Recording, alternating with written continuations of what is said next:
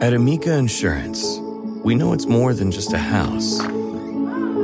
It's your home, the place that's filled with memories. The early days of figuring it out to the later years of still figuring it out. For the place you've put down roots, trust Amica Home Insurance. Amica, empathy is our best policy. Hey, thanks for downloading the podcast. And remember, if you want to listen live, download the iHeartRadio app, download the TuneIn app, and just search for Fantasy Sports Radio Network. And you can listen to this program live. Also, if you want to watch the video of this podcast, check us out on YouTube, on Twitch, or on Periscope and type in, you guessed it, Fantasy Sports Network. You'll find us there. Enjoy the show, and thanks for listening. You're listening to the Fantasy Sports Radio Network. Good morning. Roto experts. To the end zone. It's Touchdown! The mark of fantasy excellence. You have to be careful about who you think is stepping forward on the depth chart. It's caught for a touchdown! You are now tuned in to the Roto experts in the morning. Let's cock a doodle do it.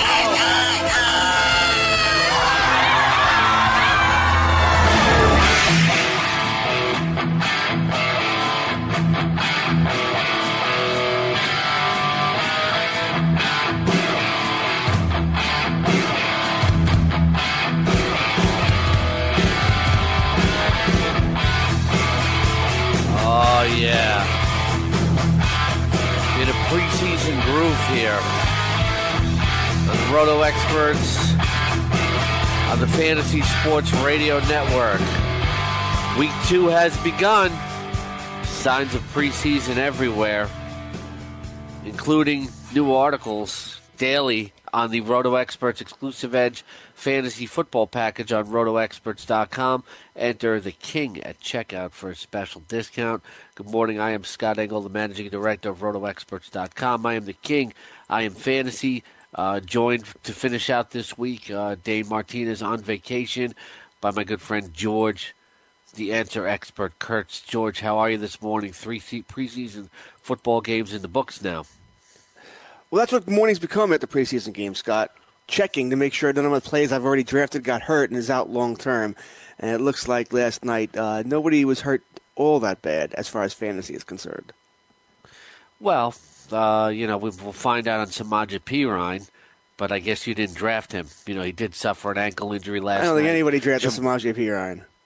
Well, people are starting to draft him. You know, maybe like the ninth, tenth round with, uh, or the ninth to eleventh round. You know, thinking maybe he has a chance to, you know, win this job uh, in Washington. He did have a thirty-yard run uh, actually before he hurt himself, or hurt himself on the end of the run. Yeah, if, even if I did draft Perine, he's not the player, kind of player I'm worried about somebody getting hurt.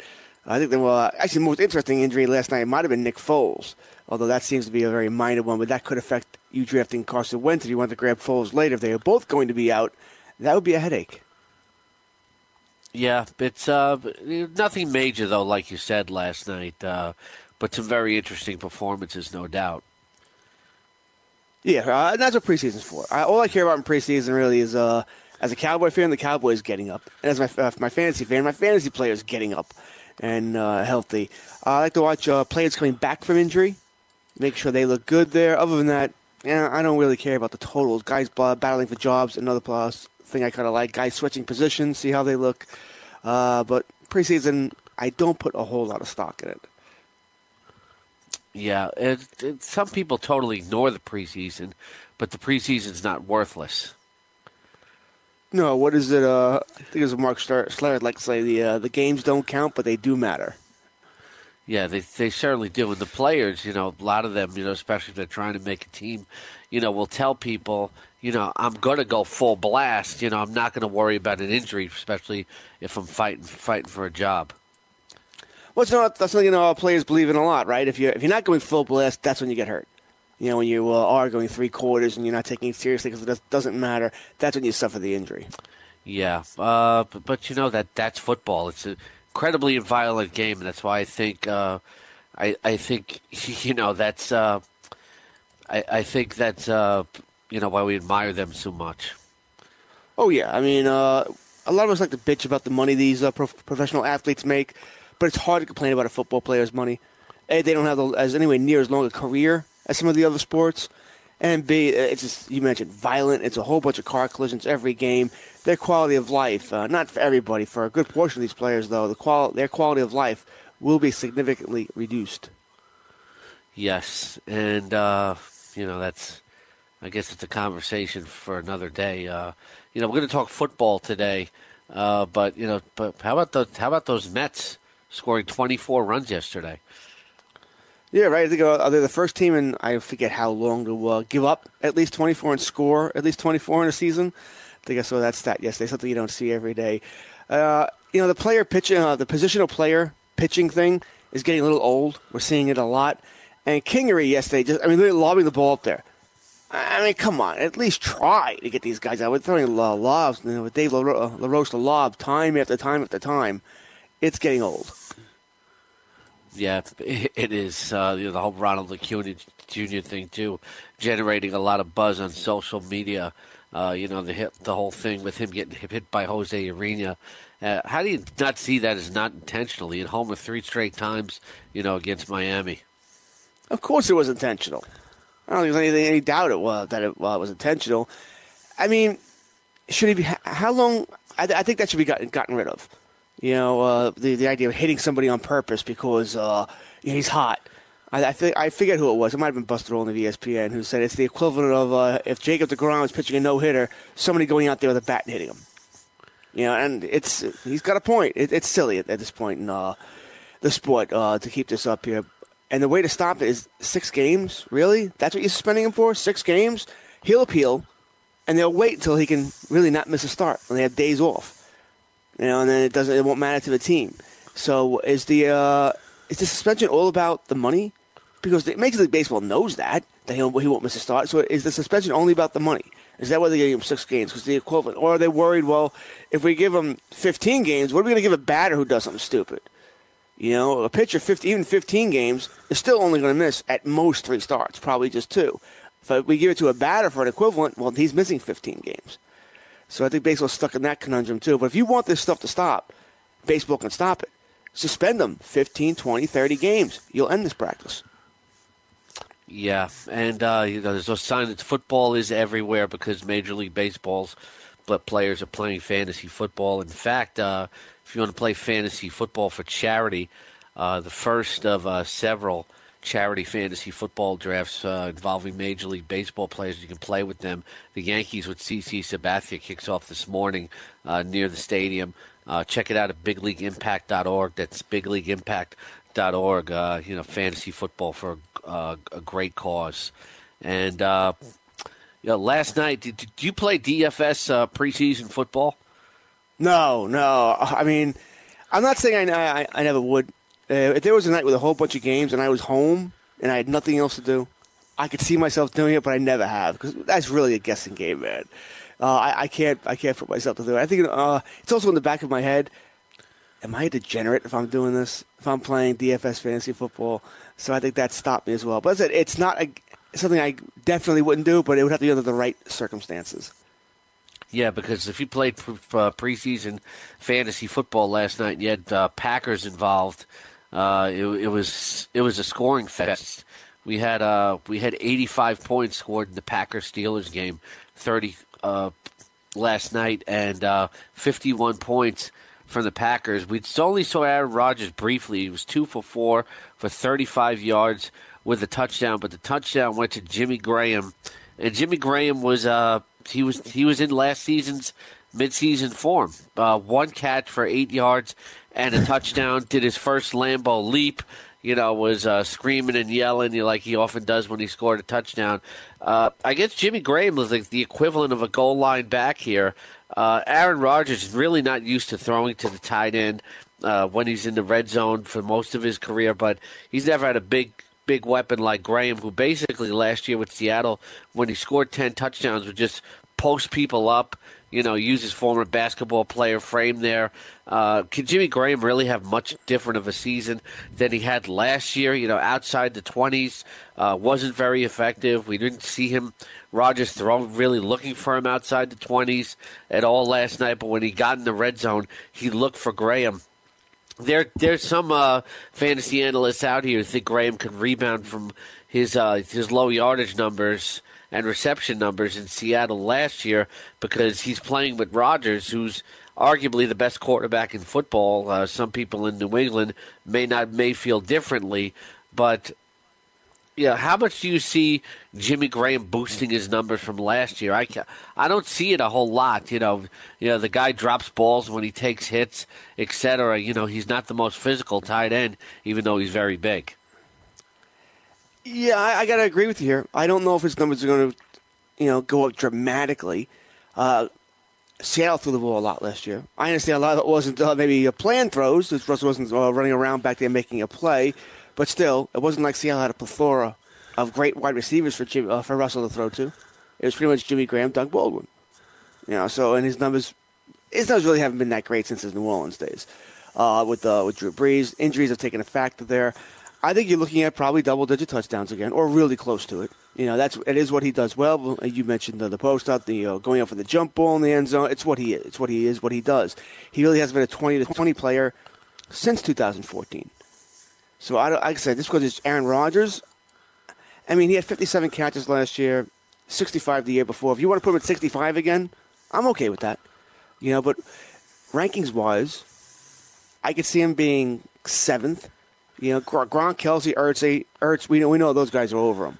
Olsen, Walker, Engram, Rudolph seem to be, and Graham seem to be in that next group of how you want to uh, how you want to rank them with uh, Olsen and, and really Engram the top of that, and Walker's getting a lot of love.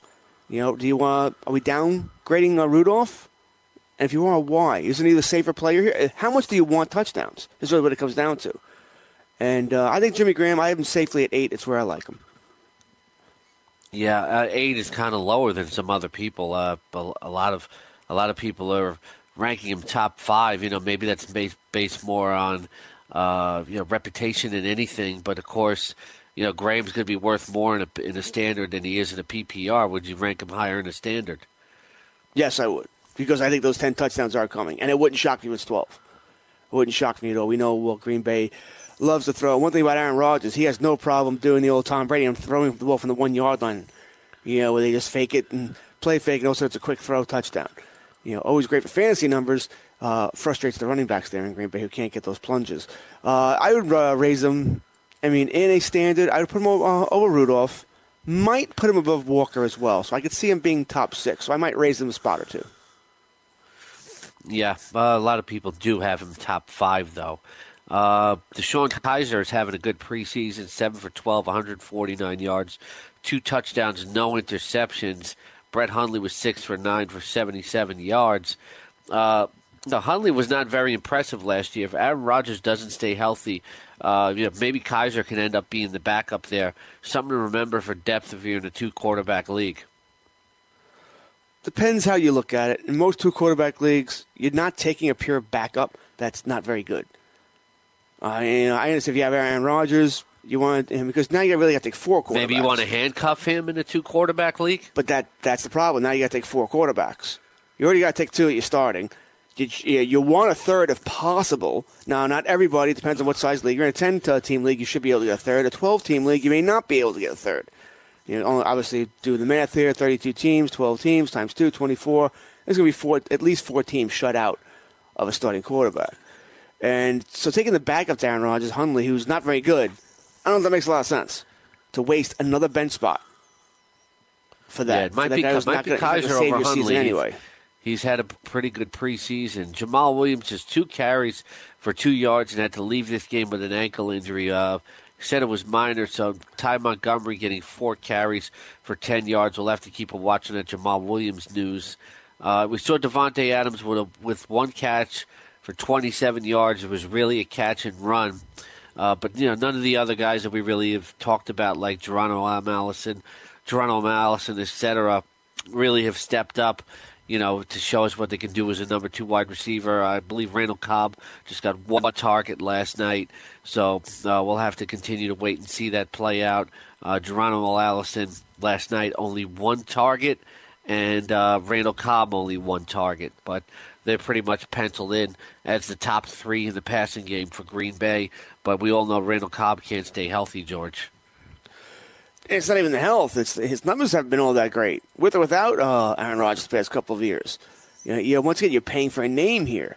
Uh, Cobb, I'm not saying I'm not going to have him, Scott. If he's around late as a reserve guy, I'll have him, but I don't want him starting for me. I, I just don't want it. I mean, he's only 27, but he seems like he's older and he's playing older. Even with Aaron Rodgers, he's just not the same back. Now, maybe Jordy Nelson not being there gives him more targets, and it'll be better. But last, know, last two years, 60 and 66 uh, receptions, 610, 653 yards, four touchdowns each year. He's getting around 80, 88 targets. You know, so I'm not I'm not paying for this. I'm not assuming there's a big uh, a big season coming at like 2014 where he 91, 12, 37, and 12. You know, I don't. Uh, I'm not going to pay for that. I'm not going to pay that price. He's available late, reserve. I'm fine with it, but I don't want him starting for, uh, for me anymore. Last night, Mason Rudolph uh, getting the start for Pittsburgh, five of 12, 47 yards, a touchdown and an interception. It was a pick six. Uh, you know, if Rudolph is really only a concern if you're in dynasty leagues at all. Uh, the pick six was definitely a learning moment. James Conner, five carries for 57 yards and a touchdown with a long run of 26 yards. Uh, if you're in a dynasty league, you want to remember this name. I'm sure he's rostered in just about every dynasty league uh, because who knows if Le'Veon Bell is going to be a Steeler, uh, you know, for too many more years. Oh, I think they're going to run Bell into the ground this year you know, 400 plus touches, I think, is coming here because I don't think they expect Bell to be there next year. Although we could play the uh, the, the, franchise tag game again all over. But uh, yeah, he is a name to remember in, uh, in dynasty leagues, uh, which I play in a couple. They're they're fun. Uh, one piece of advice I'll give for dynasty leagues: if you if you're starting a new dynasty draft, let's say this weekend, next weekend, whatever it might be, a new league, draft to win this year. Worry about next year. Next year, the most important thing is I've played in dynasty leagues before. I'm talking industry expert dynasty leagues, and they still don't last. The league gets canceled after two, three years. Don't play for three years down the line. Play for now. Yeah, you have to hold on to James Conner though for sure. If you're in a dynasty league, you know maybe you start getting some trade offers, but you look into the future. You know, my dynasty league has a practice squad. Uh, you know, great guy to put on the practice squad. James Washington five catches for 114 yards and two touchdowns with a long of 54. Playing against the second teamers, but, uh, you know, James Washington really showed out last night uh, in his second preseason game. Uh, this is a guy that's ticketed for the Martavis Bryant role and maybe become a maybe a number three fantasy number three receiver on an NFL team that become can become very fantasy relevant. Uh, yeah, and certainly increased his stock last night with the five catches on seven targets. Yeah, we talked about him yesterday. He's a nice guy, and it's annoying now because his name's getting out there too much. So you may not be able to take him with that last round pick. You know, before the kickers and defense, just as a dartboard throw. I think you know you're going to grab him a couple of rounds earlier because you're right. He could be in that Martavis Bryant role. He looks really good. I mean, really good uh, so far. And Ben even played him up during the week. Ben talk about it. And by the way, Ben cleared concussion pro- uh, protocol, so if anybody's worried about that, no need to be. So, uh, I'd like to, for me, Scott, that was annoying. I have two home league drafts coming this weekend, one Sunday and, well, one Monday, I guess, next week. And I'd like to get Washington, but now I may have to pay a higher price for him. Yeah, and interesting because, uh, you know, listening to the broadcast last night, uh, James Lofton, the color guy for the Packers, compared him to Chris Chambers, and uh, you know Chris Chambers had some good years for the Dolphins. You know, in the last decade, uh, was a big receiver. Uh, you know, who could catch touchdowns, but it seems like Washington has more downfield gear, though. But you know, a big receiver who can make that leaping catch, grab that 50-50 ball, but also has some downfield gear. Yeah, he, he I said he looks good. If, uh, they, if they didn't have Smith Schuster there and Antonio Brown, I'd be much happier here about him starting uh, because I think I think he get the job done. I do, and once again, just like Smith Schuster, defense is going to worry about Brown. They're going to worry about Bell. You know, so Washington and Smith Schuster sort of fall between the cracks here. They're never going to see top defensive coverage. You know, Washington may have to draw a safety over the top. Maybe there's a lot of cover two coming in Pitt, uh, against Pittsburgh this year to make sure uh, these guys can't get beyond the corners. I just it's another weapon here. I, I like Washington a whole lot. I mean, I think he'll be obviously he'll be better in the future than he probably will be this year. But dynasty league keeper leagues, he's somebody I am certainly paying attention to. He's actually highlighted on my ranking sheets. 844-843-6879, the number to call with all your fantasy football questions at any time. That's 844-843-6879, which is also 844-84-FNTSY. And uh, you know, if you're local here in the New York area, you know, don't forget that you can get together with myself, George, Corey Parson, and Joe Galena, uh, the enter expert, the fantasy executive, the fantasy Jesus at the King, uh, next Friday night uh, at Empire City Casino for the New York Daily News Fantasy Draft Party. Uh, we'll be joined by former NFL quarterback Chris, Sims. Uh, we'll be we'll be uh, doing some panel discussions, taking your questions, giving some answers. Uh, you can come and draft with your league. Uh, and also watch some preseason football with us. That's nydailynews.com slash fantasy draft party, nydailynews.com slash fantasy draft party. Make sure you check it out. And uh, lowest scoring game last night between the Jets and the Redskins, 15 to 13. Uh, Washington getting the win there. Some interesting storylines there. Uh, know, Alex Smith looks sharp, four for six for 48 yards. Uh, looks pretty comfortable, and also had a uh, had a completion of Vernon Davis last night of uh, 16 yards on one target. You know, those two guys they play together before in uh, San Francisco for a few years. And if Jordan Reed can't stay healthy, you know, Vernon Davis, you know, certainly has some fantasy appeal. You know, somebody you can't forget about. Agreed. Agreed. The, the problem is Reed is there. He's Reed looks good for now, but he'll get hurt eventually. Jordan Reed, he, he's a problem in fantasy because once again, Scott, he's another one of these players. If you could guarantee me 14 games, I'm not even, I'm not even asking 16, 14 games out of Jordan Reed, he's a top five tight end. Easy. He's only 16. He's probably top three. Uh, but he's going to be an injury concern, and those injuries, what's uh, upsetting about Reed or annoying about Reed is that yes, he'll be active at 11:30 on Sundays. Oh, he's active, but he only plays a quarter, or he's not full, anywhere near full speed. It's just a dud. And it's, people say, "Oh, just just draft Vernon Davis, you know, use him," but you don't know. You sort of choose both are going to play. It's not like Reed's going to be inactive. which, okay. It's easy to go to Davis. Both are going to play. So if I'm drafting uh, Jordan Reed, which I I haven't in any league, now I have to get another tight end, another non-Washington tight end. You only want Vernon Davis when Reed goes out, not for when he's questionable, iffy. If I get questionable, iffy from Jordan Reed, I tend to just automatically go away from him.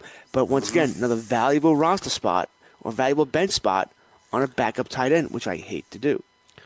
There are some some fantasy players who just they chase the memories. It's Jordan Reed in 2015 was actually a more productive fantasy tight end than Rob Gronkowski when he had 87 catches for 952 yards and 11 touchdowns. But it seems like, you know, one really outstanding year that everybody is chasing it with Jordan Reed. Well, they're looking for the high, uh, you know, the high end, the ceiling. Oh, he's going to be great. This, this is going to be the year he plays 16 games. Know, we all see what Alex Smith does with Travis Kelce. He's going to do the same thing with Jordan Reed. The problem is, I don't mind drafting one guy like this, but if you draft three, four guys who have injury or injury prone, what are you going to do when these injuries happen? There's a reason why they're injury prone. They get hurt every year. And as much as I want Scott Engel to guarantee me 14 games, you can't. It may be eight games. It may be he play he starts eight, finishes six, you know, misses another six. It's it's his history. It's just he's extremely frustrated because the talent is there. We know it's there, but you also know he's going to get hurt. He's the player that I go when he gets hurt. You have no one to blame but yourself. Are we also chasing 2015 with Sammy Watkins? Uh, that year he had 1,047 yards and nine touchdowns. You know, the, the rookie year was promising, but you know the last two years injuries. Last year when he was healthy, only he played he played 15 games, 39 catches for 593 yards. I feel like with Sammy Watkins, it's almost like we're going to be chasing 2015 as well. And you know, some people just look at the talent with Sammy Watkins, and I think he'll be a better NFL player than a fantasy player this year. I would agree. Another player that won't be on any or many of my teams at all. I mean, rookie quarterback, all for all intents and purposes, a rookie quarterback. Mahomes has started one game. He runs a lot of the same routes that Hill runs. I mean, I know they're trying to turn, Watkins into a more well-rounded receiver, but I don't know how much that's going to work. I think Mahomes going to target Kelce a whole lot. I think Hill is now your second look to see if he's blowing past that defender, which which leaves Watkins more of an afterthought. Plus, I don't think they're going to forget about Kareem Hunt this year, and all of a sudden, for six games in the middle of the season, stop running him the ball. So uh, I think it's okay. If the value's there, I would take him, Scott. But I, you, you, I think you put it right. I'm not paying for that name either. If you enjoy playing daily fantasy sports, but are sick of dealing with professionals using algorithms to select hundreds of lineups and entries, try the Props Builder tool at mybookie.ag. Forget having to create multiple lineups. Ditch the hassle of of dealing with late scratches and avoid experts winning 90% of the money. Invest in the players that you want without salary caps. And if you sign up for a new account using the promo code FNTSY, you can elect an option to receive a 50% deposit bonus with a rollover requirement. No longer deal, no, no more dealing with late lineup scratches. No experts to compete against. Just you and the prop that you choose. Go to mybookie.ag, enter promo code FNTSY upon sign up, and choose your matchups using the props builder tool. That's mybookie.ag promo code FNTSY. MyBookie.ag promo code FNTSY. Lots more to come this morning uh, with pre- three preseason games. We're going to talk more about uh, the running back situation in Washington next, and also the quarterback situation in New Jersey involving uh, the New York Jets. A uh, little bit of a, a less inspiring performance from uh, rookie Sam Darnold last night, but still some things to see. Uh, Teddy Bridgewater, a lot of people talking about him as well. So we'll update you on all of that and what you what it means for your fantasy teams. And of course, down the line we'll be previewing uh, tonight's games in NFL preseason and what what it means for you. All that, lots more to come. You're listening to the Roto Experts on the Fantasy Sports Radio Network.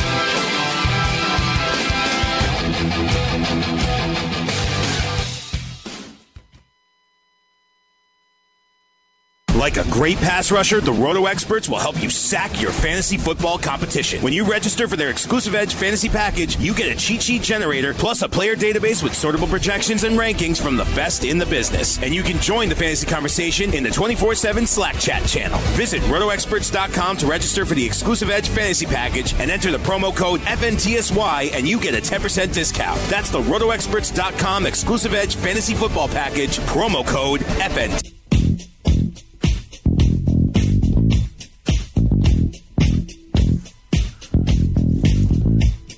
DailyRoto.com is putting more than $25,000 on the line for its subscribers this NFL season, entering paid contests on FanDuel and bringing you along for the free roll. Have the chance to win big this year along Sports Grid CEO Jeremy Stein, one of the only men to have won two separate $1 million prizes. Each week we'll select lucky subscribers to sweat with us and split 50% of the profits. No profits that week? No worries. Your name will get tossed back into the hat the following week. Head to dailyroto.com slash sweat and learn how to get in on the action and your share of $25,000 in action. That's dailyroto.com slash sweat. dailyroto.com slash sweat.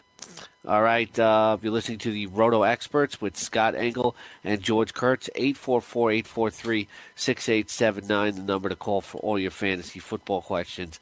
That's 844-843-6879. We'll take them in just a few minutes, but uh, getting back to Washington, like we we told you, Samaje Perine with a 30-yard run, which it seemed he got injured on his, his ankle, and uh, running with the second teamers last night, you know, that's not something that uh, Perine can afford to do is get injured. Of course, it's not his fault. Very violent game, like we said. You know, happens all, happens all the time here. But uh, Rob Kelley, seven carries for 17 yards with a long of four, but it was more inspiring as to what seeing what he could do in the passing game uh, last night, which uh, he had a he had a, a 13 yard catch and run and nearly caught another pass. Uh, right now, you you got to look at Kelley just from the eyeball test. Everybody's saying he went from fat Rob to fit Rob. Uh, and you know this is an offensive line that's not outstanding, and you have to, runners have to create their own running room behind this sort of line. And it seems like Rob Kelley is better fit for that. Uh, you know, Rob Kelley, you know, with a decent performance last night, and uh, with Samaje Perine for the injury, right? At least right now, Kelley looks like he's in the lead. Yeah, we, uh, we mentioned him yesterday as well. Uh, even before the injury, I was if I was drafting a Washington back, it would have been Rob Kelley. Uh, out of these two, I probably might still rather have Thompson out of all of them. Uh, just maybe more of a defined role there, but I know what's going to happen. If. PPR, yes. I'm a little surprised. I always assume PPR, Scott. right? I don't know. I don't know how many leagues you play Yeah. in, but the more over leagues I play in, standard is a rarity. You know, it's Why did they uh, even call it standard anymore, right? I, I I agree, but I guess it's, it sounds nice. Standard and PPR. If you call if you're going to call PPR standard, what do you call what do you call standard then? Just non PPR, Non PPR, non PPR. PPR, yeah. Yeah. I, mean, I guess that's how you got to go with it now. But uh, like I said, overwhelming majority, probably 90, 95 percent of the leagues I play in are going to be uh, have some kind of point per reception. Maybe it's a half point. I play in one idiotic league where it's actually a point for every other reception. That's not half point. It's a point for every other. No idea why they do that. I think it's because the uh, the I think it's honestly because the commissioner doesn't like halves. 1.5 points, 6.5. He wants a whole number there. So uh, I don't know. No, no idea what's going on there. But uh, I mean, like I said, we mentioned. Uh, I mentioned yesterday that a few before the injury to Derrius Guice, P Ryan was on the roster bubble. Right, there, was noise that he may not make the team. So I don't think that's because Guice is gone means all of a sudden he's got a, a true shot to start a job. Maybe he's got a second chance to make the team, and I think he will make the team. Uh, the sprained ankle yesterday, they say, is not serious, so it's not the dreaded high ankle sprain, but he'll be questionable to play this week. But I think he's clearly behind Rob Kelley. I'm still a little surprised, Scott, they haven't brought in somebody else here. Yeah, you know that. Look, that still may may happen if somebody get gets cut, but you know, there's nobody who's going to get released that that's on the street who's really better for uh you know for their purposes. I can't. I there's nobody else to bring in unless DeMarco Murray can somehow coax him to come out of retirement. Yeah, I imagine they made that phone call, and Murray said no, thank you. Uh, and maybe that's it. Could be a sign that Murray in, is truly indeed retired. It could also be a sign that Murray's like, well, I may not mind coming back, but I want to be for a Super Bowl team. And Washington's not that. That could be a, that. Uh, you know, if Murray, Murray's thinking, hey, if I'm going to take a beating out there and not make all that much money as far as football money is concerned, I want to make sure it's for a team that's going has a pretty decent shot to get there. So maybe he's waiting for another injury. All right, eight four four eight four three six eight seven nine. As always, let's go to Kenny in Philly. Kenny, good morning. Hey guys, doing happy Friday, fellas. Happy Friday. You too. What's going on?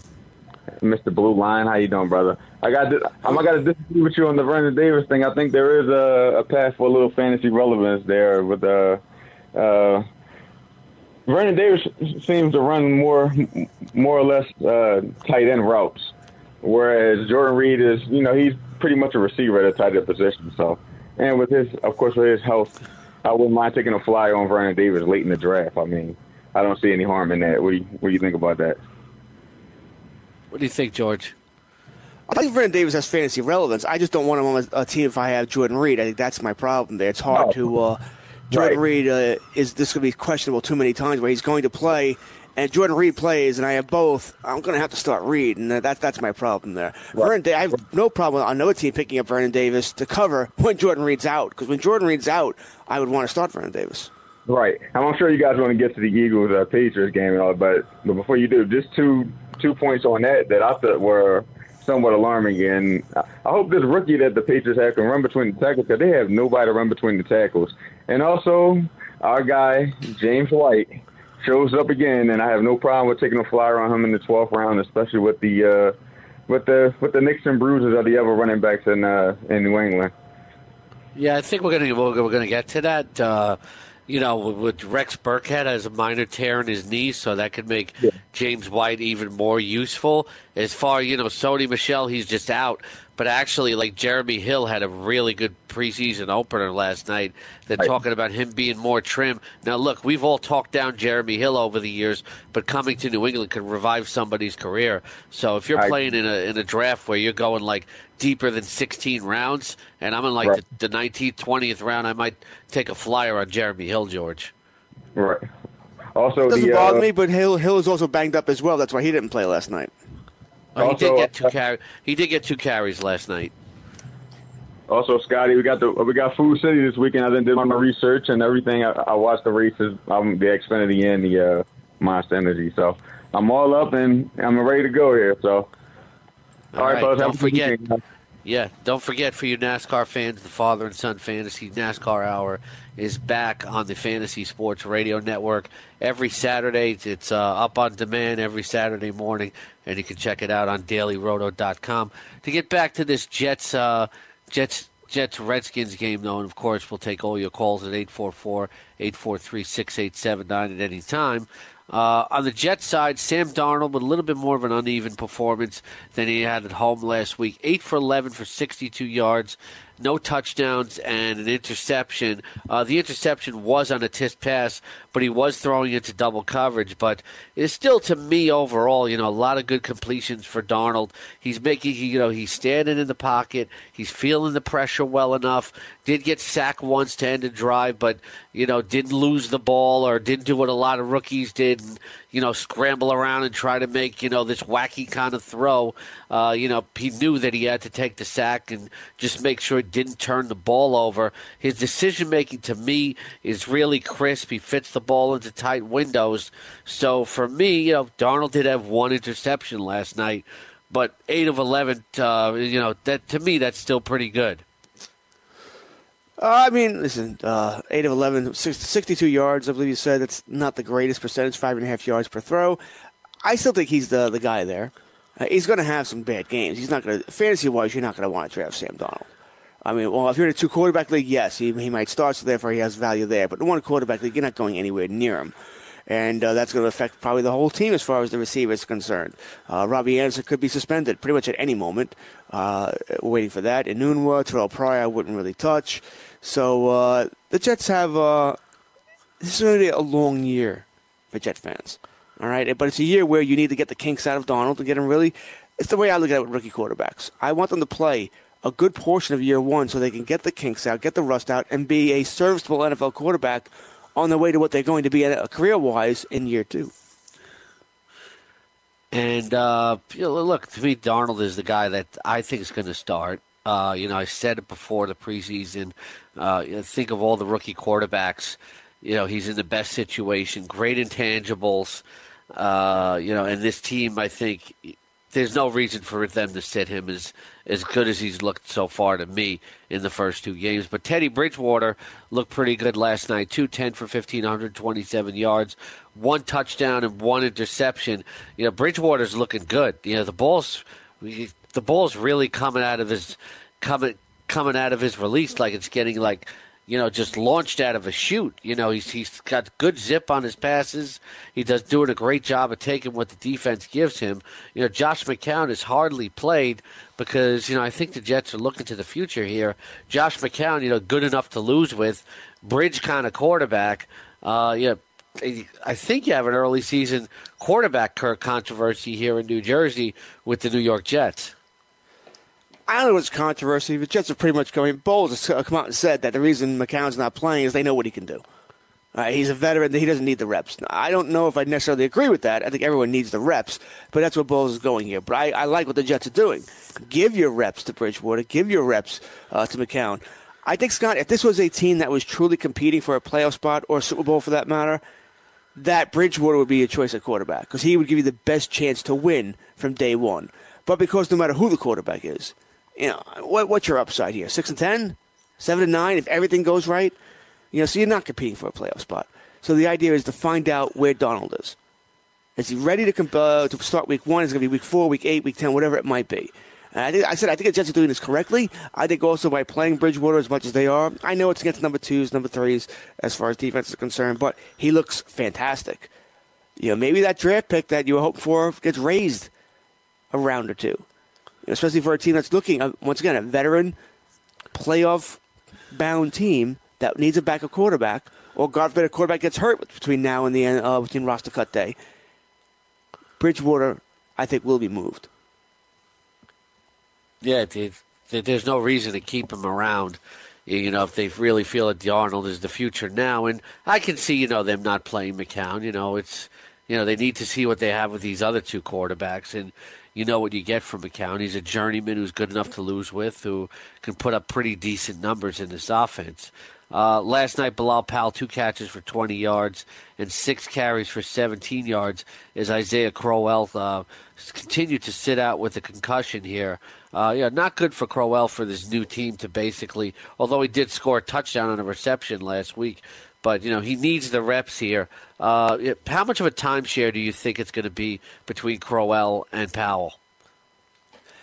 I don't know why the Jets don't seem to like Powell. They always bring in people uh, get taking away carries from him. Not that he's a bell cow back or anything like that, but I like Bilal Powell, especially third down guy. Uh, so I think there would be somewhat of a timeshare here. I mean, Crow would still be the guy I want. You mentioned why touchdown. I always uh, give the edge to those guys, but I like Powell as well. He's a guy fantasy leagues, eh, you know, round twelve running back, reserve running back, I don't have an issue with it. You could also look at it as, you know, if Darnold is starting, you know, they tend to throw the ball to those backs out of the backfield. You know, a little short pass, they know they can complete when the uh, pressure gets there. So uh, I like Powell, but once again, reserve running back late. Well, Powell last year, he was a very hot fantasy topic, and he ended up being a big disappointment when he really had his chance to seize that backfield last year. To me, Powell's no more than a part time player. I don't think he's the kind of guy that they can give a heavy workload to. No, no, that's that, hence the reason why he's a reserve. If they're going to get a heavy workload to him, he'd be uh, up in starting uh, status or the uh, flex play. Uh, I said I think you're I think you're right. He's gonna be a part time player. Crowell, Crowell, the you know concussion always concerns me for a running back because it's like linebacker. You know, you know you're going to hit your head 40 times a game. So that's a concern already that he has one now. You're uh, we're looking at the preseason from last night here on the Roto Experts in the morning on the Fantasy Sports Radio Network.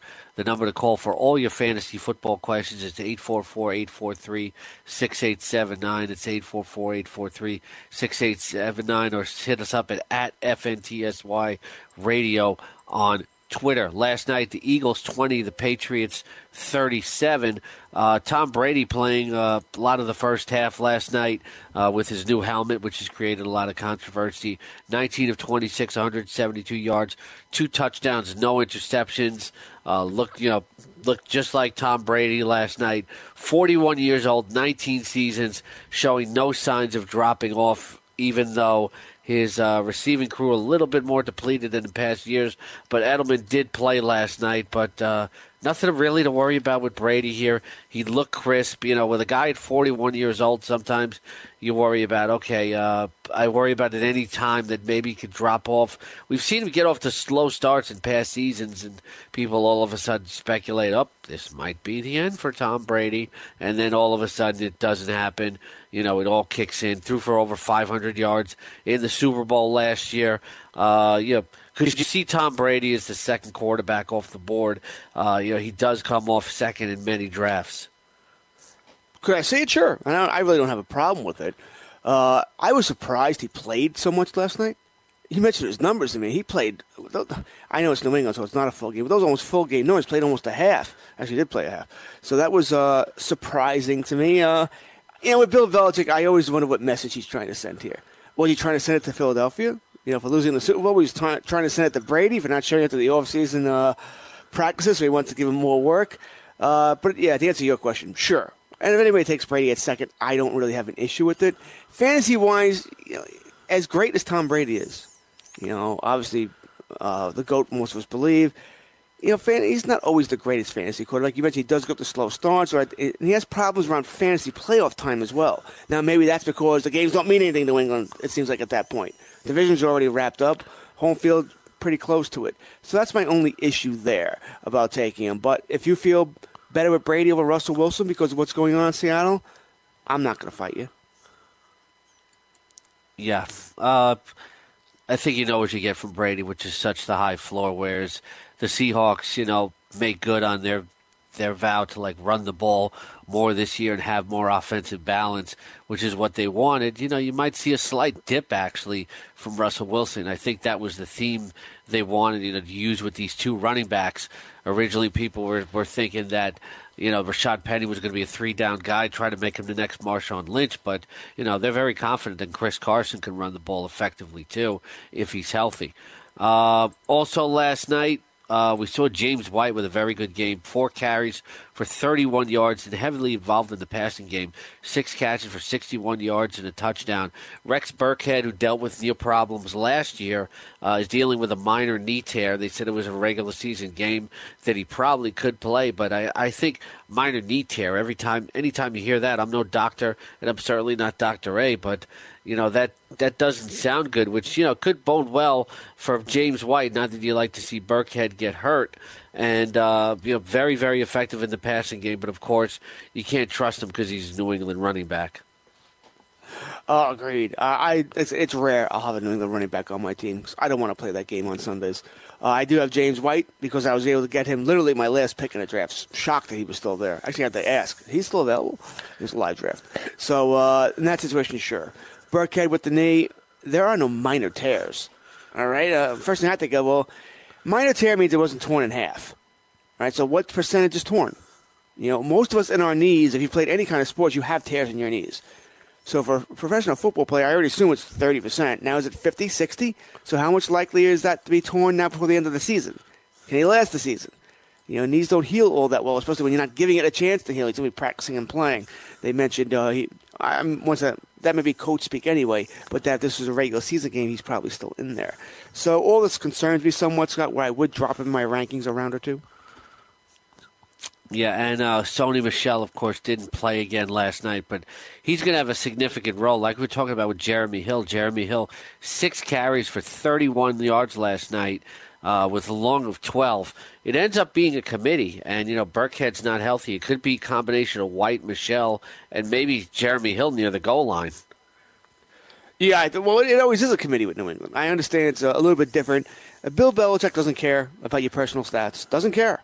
All he cares about is winning football games. And if he believes that this Sunday is a Jeremy Hill day, that he's the guy that gives us the best chance to win, then he's getting the carries. He's getting the, uh, the touches. If it's a, a, James White game, then it's James White. If it's a combination of White and Burkhead, that's what he'll do. And that's why it's tough to rely on Bill Belichick because he's not going with one guy. He's going with the guy that gives him the best chance to win. It's the right way to coach, but it's just it's rare that we see this in professional sports. Yeah, I really think uh, you know, Belichick and McDaniels. Uh, you know what they do is they really look at the opponent and then you decide, you know, are we going to bang them to death or are we going to throw the ball out of the backfield? Remember when Jonas Gray had a huge game against uh, the Patriots last uh, few years ago, and then he was off the team shortly right thereafter? Yeah, was he late for a meeting or he missed a meeting, and all of a sudden he was on the yeah. uh, milk cart, and we never heard from him again. I think it was a Sunday night game. He had a huge game. And then all of a sudden, like I said, he missed it. And Bill said, okay, hey, we're done with you. So uh, it's, it's so hard to rely or count on a New England running back. I won't do it, Scott. I just, well, not unless the price is right and I have nothing to lose. But I don't want to rely on any of these guys to start game after game, week after week for me in fantasy. I know I'm to get, I'm to get bitten a time or two because Bill and Josh are to do what they want to do. It's the right way to coach. It truly is. You're playing to win the game. You're not playing for personal stats. I equate it to closers in baseball, how sometimes the game can be won in the seventh inning or lost in the seventh inning. That's when your best reliever should pitch. Yet we pitch and hold these guys for the ninth inning. But sometimes the game's over, you've already lost, so there's no go, no save to be made. Or, you know, it's, you got a three run lead and you're facing the seven, eight, and nine batters. Same thing here. Use your best players to give you the best chance to win. Is what Bill Belichick does. Yeah, and Cordarrelle Patterson last night. Four catches for 51 yards and a touchdown. Uh, the touchdown on a screen pass, also on a screen pass, a 23 yard catch and run. Can Patterson make any sort of dent in this wide receiver corps? To me, uh, screen passes are perfect for him because he also treats them like kick returns. But uh, I really can't see him playing much of a role here. I don't. I don't think there's too much to get excited about. The only league I'm drafting Patterson in is if you're in a league where return yardage counts you know, so punt returns, kick returns, whatever uh, special teams unit. And even then, I'd be wary. But if you're in one of those leagues, sure, I might give it a shot, depending on how your rules are. Uh, generally, you don't have a a separate slot for a kick returner, so it's not like you get uh, you get a draft passing for that. It'll just that those yardage counts. So maybe if you're in a deeper league, 16 team league, and the return yardage counts, sure. Then I might want to give uh, Cordarrelle Patterson a shot. Other than that, no. Also, last night, Julian Edelman four catches for 26 yards, and Chris Hogan with a uh, with a touchdown reception, five catches for 25 yards. Uh, you know, Hogan, I think, is going to make a terrific fantasy wide receiver three this year. Yeah, until he gets hurt. I agree. I'll, I'll just Hogan on all my teams, but he will get banged up. Hmm. So you're you're saying Chris Hogan's injury prone? I don't know if I want to put the injury prone label on him yet, but he does seem to get hurt an awful lot. He's another one of those guys who gets hurt during games, where it's first quarter, oh, Hogan's out. Ugh. You know, that's the most annoying thing to me. I don't mind if you're out before the game. At least now I can make a replacement, but when you've had, you know, he has two catches for 14 yards, but he's out for the rest of the game. That sounds like somebody who's injury prone. I'm not going to use that term yet. I'll give him another year before I call him that. Okay, but just uh, are you just basing this on last year though? Uh, you know, in four of his first five, in, in his first four seasons, he would miss one game. See, I wonder if you listen when I talk sometimes. What do I say, Scott? Gets hurt during games, so therefore he won't technically play. He played the game, yes, but he only played a quarter.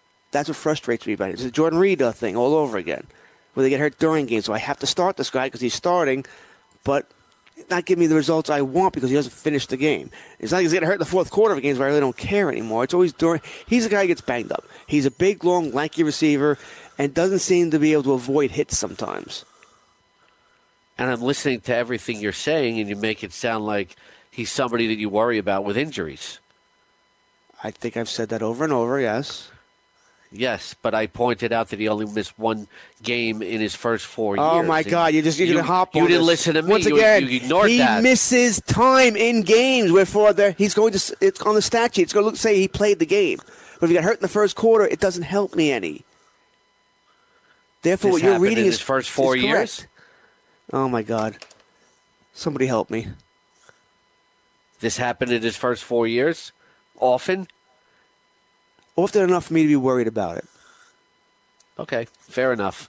All right, I'll uh, I'll move on so so you don't have to get snotty and uh, testy anymore. Uh, okay, let's uh, let's go to the to the Eagles side of things, but. Uh, before we do, uh, we just want to let you know that Fantasy Factor is the only exclusively single entry DFS site. They have free rolls registering all the time and great promotions for free prizes. Keep a lookout for Fantasy Factor's free $1 million Survivor contest opening about a week before NFL kickoff. Go to fantasyfactor.com. That's fantasyfactor.com. So, uh, you know, lots more to talk about. Who do your Cowboys play this weekend? They play Saturday night. Oh, they're on they're on the NFL Network, uh, which I'll record the game, which is really kind of sad that I actually do things like that. Uh, Cincinnati, you a fan? I think it's Cincinnati. Yeah, I do believe it's Cincinnati. Uh, I'll be interested to see the Bengals, though. We're going to be talking more about that in uh, in the next hour. You know, I think I think offensively, you know, going to be more up tempo. Uh, yeah, if this was a regular season game. You know, I'd, I'd expect the Cowboys almost to play it like basketball, where they want to like control the tempo and slow things down against a team like the Bengals. I think they want to do that against just about every team. They can't afford to get in shootouts. No, they can't. But uh, you know, Dak Prescott saying he has a lot of confidence in the pass catching corps. What's he gonna say? Oh, oh, these guys are terrible, man. They can't run the right routes. I got nobody who can get deep. I don't have a big time receiver here. What am I gonna do? Yeah, they're not America's team anymore. That's the Patriots, but they're still darn popular. All right, we'll talk more about the Eagles and Nick Foles, the Super Bowl MVP, next, and we'll preview tonight's games here on the Roto Experts on the Fantasy Sports Radio Network.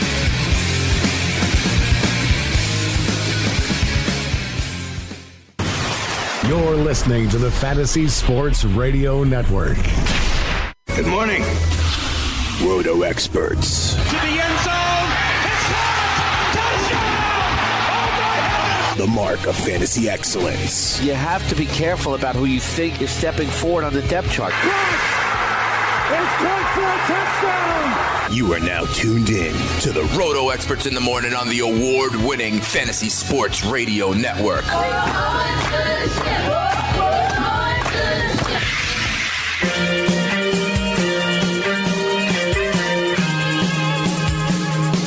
Ah, shout it out loud. We are back for another hour here on the Roto Experts in the morning. Scott Engel and George Kurtz. Check out George's IDP ranks and much more. And talk to him every day in our Slack chat channel as part of the exclusive Edge Fantasy Football Package on RotoExperts.com. Enter the King at checkout for a special discount. More comment about preseason football this hour. George, I did some research during the break, and I love you, but I only found one instance in his first four years where Chris Hogan left the game. And I'm sure during that three minute break, you were able to research that thoroughly. Up, I know a website who lists complete injury history. So you know, if you want to react to last year, that's fine. But uh, I one thing I will say on your off the top of favorite, my head that I know he left the game. Go ahead. go ahead. Before last year, I don't know what's before last year, Scott. Doesn't matter if it's before last year. I don't care about five years ago or three years ago. I care about what the recent history. Once again, if you're Well, going by three, four years ago, that's a mistake in fantasy. That's well, a- four out of five. predict- Four out of five years, he missed one game. So I don't know if I'm over worried about his injury history, but I will say one thing in your favor: he didn't start playing regularly until last year. You know, he wasn't no, a I don't know if featured that's really guy in my in the Buffalo favor. Offense. that's, that's that's a well. That may More- say more I- about Buffalo than anything else. I would, I would no. What I'm saying is, he he didn't play as many snaps until last year. I would believe. You know, I, I should go look at the player cards on RotoExperts.com. Uh, they're very comprehensive. Uh, they'll, they'll give me a snap count, but he, I just know, really, right off the top of my head, he wasn't on the field as much as he was last year. But back to that Patriots Eagles game. Uh, Nick Foles, Super Bowl MVP, not looking at like it last night. Three for nine for 44 yards and uh, left this game with a shoulder injury on a sack fumble that was returned for a touchdown. Uh, well, I'm not sure if that was the same play, but uh, he he did leave the game on a hit by Chandler Jones last night. I'd have to you know rewind that on my Xbox and see if uh, that was the same play. I know he did leave the game with It a was, shoulder it was. injury. Uh, Nick Foles, thank you, is. You know, when I thought of it last night, it's just a preseason game, though. But Nick Foles, throughout his career, he's he's run very hot and cold. He's almost like a poor man's Eli Manning, if you will. Eli Manning won two Super Bowl MVPs, got real hot in the postseason, and it's kind of what happened last year with Nick Foles. If Carson Wentz was to suffer another major injury, and Nick Foles was running this offense for an extended period of time, uh, to me, I think he'd be like a high end fantasy QB too. I'd be kind of worried about him. To me, he's kind of streaky like Eli Manning is. I might even put him a little lower than that, more mid-range quarterback too, with how deep quarterback is. I agree. I think uh, he sort of sold his soul to the devil last year. I mean, it was funny at the end of the regular season. He was terrible. I mean, he was terrible in those games. I understand it was brutally cold. I believe it was a game, uh, either Sunday or Monday night game against the Oakland Raiders where he looked bad. Uh, game against the Cowboys, he looked terrible. Uh, It was brutally cold in those games, so maybe that uh, played a part in it. But there was nothing there that was like, oh yeah, he's he, he's going to be the man for Philly. He'll lead him to a Super Bowl. Did not see that coming whatsoever. Hell, I think I might have picked him uh, against him every game uh, that they played in the playoffs, and. Uh, you know, it was magic to see him do what he did. Uh, what he did last season. Philadelphia decided. Now we don't know what the trade offers were, but they decided not to trade him during this offseason, and it made sense with Carson Wentz coming back from the knee. This shoulder injury, though, like I said, it does. I mean, I don't have. I didn't draft Carson Wentz in any league, and I don't know if I will this weekend. Uh, but if I did, the idea was, well, you know what? I can draft Carson Wentz, get him in round, let's say round seven, and I can still get Nick Foles in round 14 to cover myself week one, week two. Once Wentz proves to me he's healthy, I can release Foles, take get the next best guy off the waiver wire. I can live with that. It's not what I want to do because I don't like wasting my valuable bench spots for someone who I know is not playing for me all season. But I could do that to get Wentz. Now, can you? I mean, Foles, he's had the shoulder injury for most of camp and didn't last very long last night. You know, they're saying it's not anything significant, you know, uh, and that he feels okay, but something's wrong. So this uh, this does hurt my chances of uh, if I was shaky on drafting Wentz this weekend in the first place, I'm probably not doing it now. Yeah, I'm. I'm not. I'm not shaky on drafting Wentz. You know, they said that he's going to be ready for 11 on 11s here, and you know, it's looking like he's trending towards week one. Sometimes injuries create value. We talk about this, and if a guy is injured in the moment, people want to pass on him. I think that creates value on Wentz. Ah, see, I, I, I'm not seeing him slip. I'm still seeing him go top five. He's not slipping. You know, I don't think it's like Rashad Penny, who now I expect to slip. You know, where, where he maybe he was taking him around five until the injury, and now he might go round seven, round eight, round nine. I think there will be value there. I haven't seen a Wentz slip yet, where he go he's going, let's say, behind uh, a Drew Brees, Kirk Cousins. That would be fantastic. Then I'd like that a whole lot because now you could get a round seven quarterback in round nine, round ten, and even what's the worst case scenario for Wentz? He misses two games. I think that's the worst case scenario. He'll be back mid September at the very earliest. And I still truly believe that he does start week one, especially now that Nick Foles isn't all that healthy. But it, uh, I said, with, with how deep quarterback is, I just think if I have any question marks, I should just move on and get somebody else. Also, last night in this game, uh, Jay Ajayi, six carries for 23 yards with a long of 10. Dallas Goedert, another good game, three catches for 57 yards with a 28 yarder. Do you th- and uh, Zach Ertz, one catch for 20 yards. Ajayi also had a 16 yard reception. Uh, Mike Wallace, three targets, no catches. Uh, you know, I'm listening to the broadcast. I keep hearing the broadcasters like praise him and talk about how he has this deep speed, but I think he's been worthless since pretty much since he left Miami.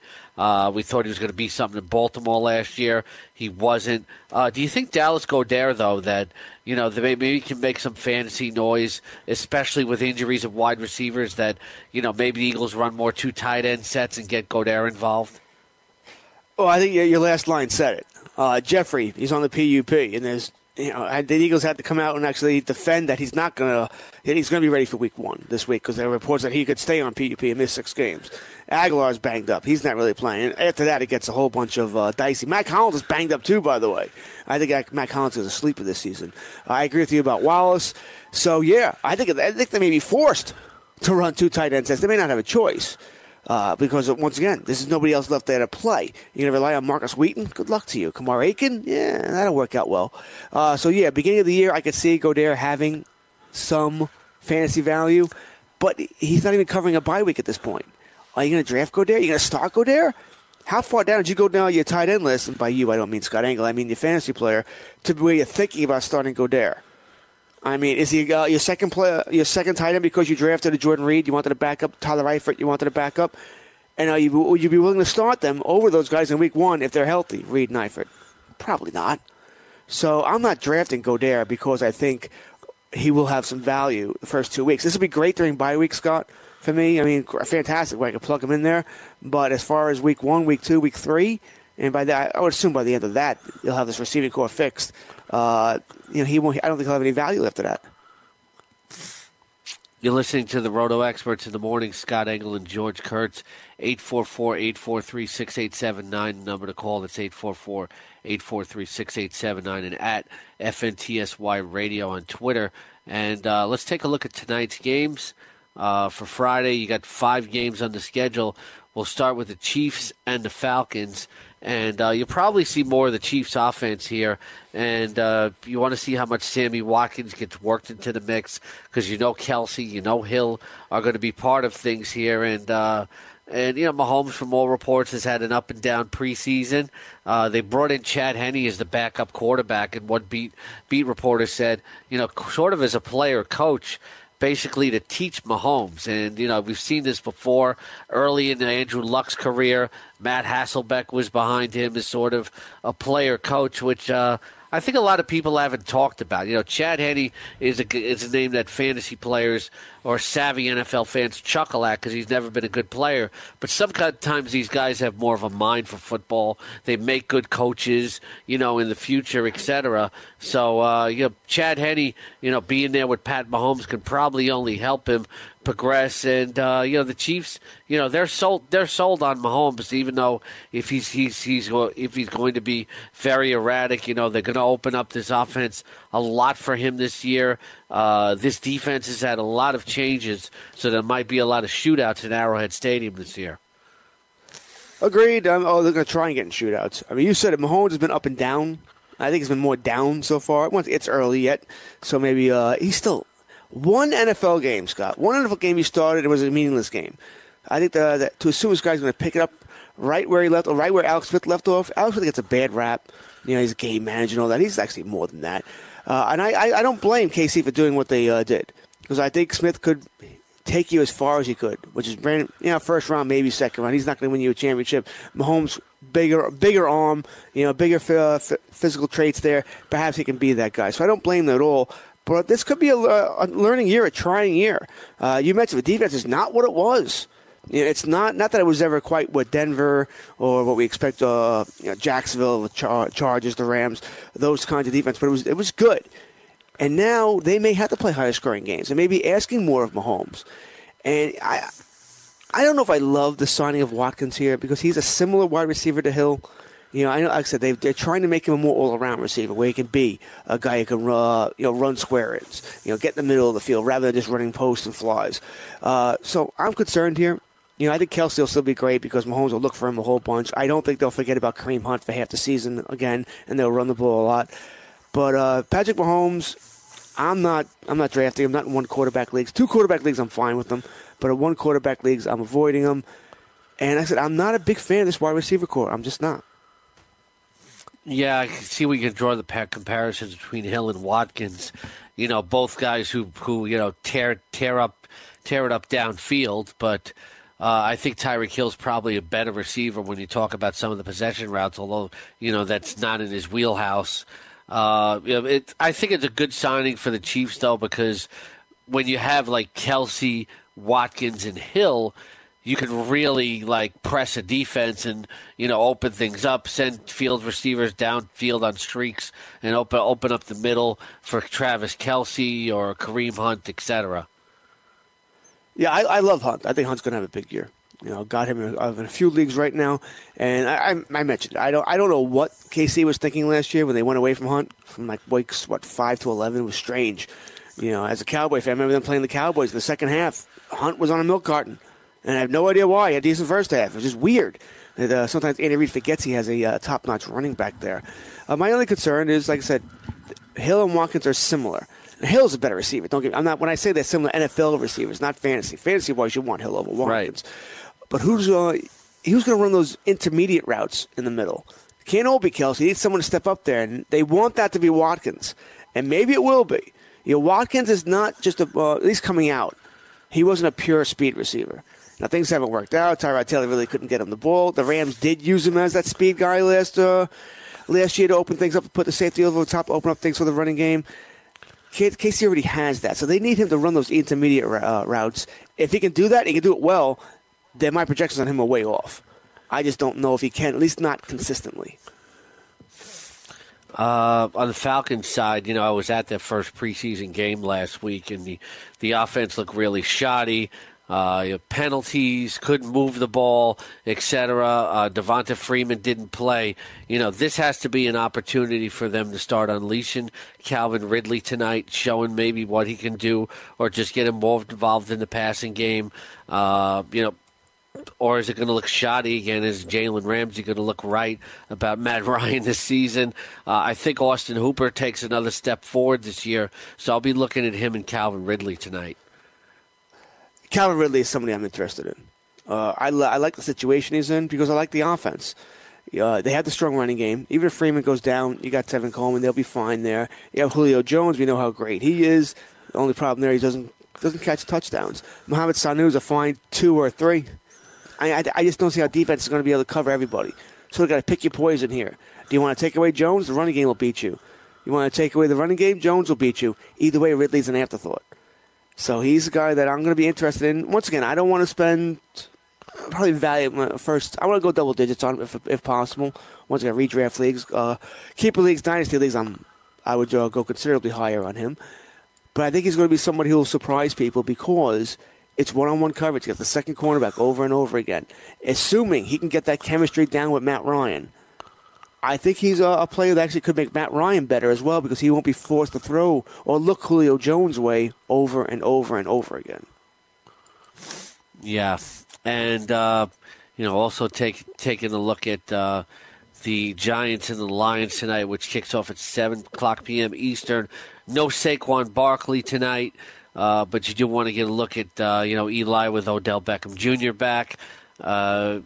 You know, Barkley's going to make a big difference. I don't know if we're going to see a lot of telling signs uh, from the Giants tonight. You know, all signs are pointing to Barkley uh, being ready for the regular season.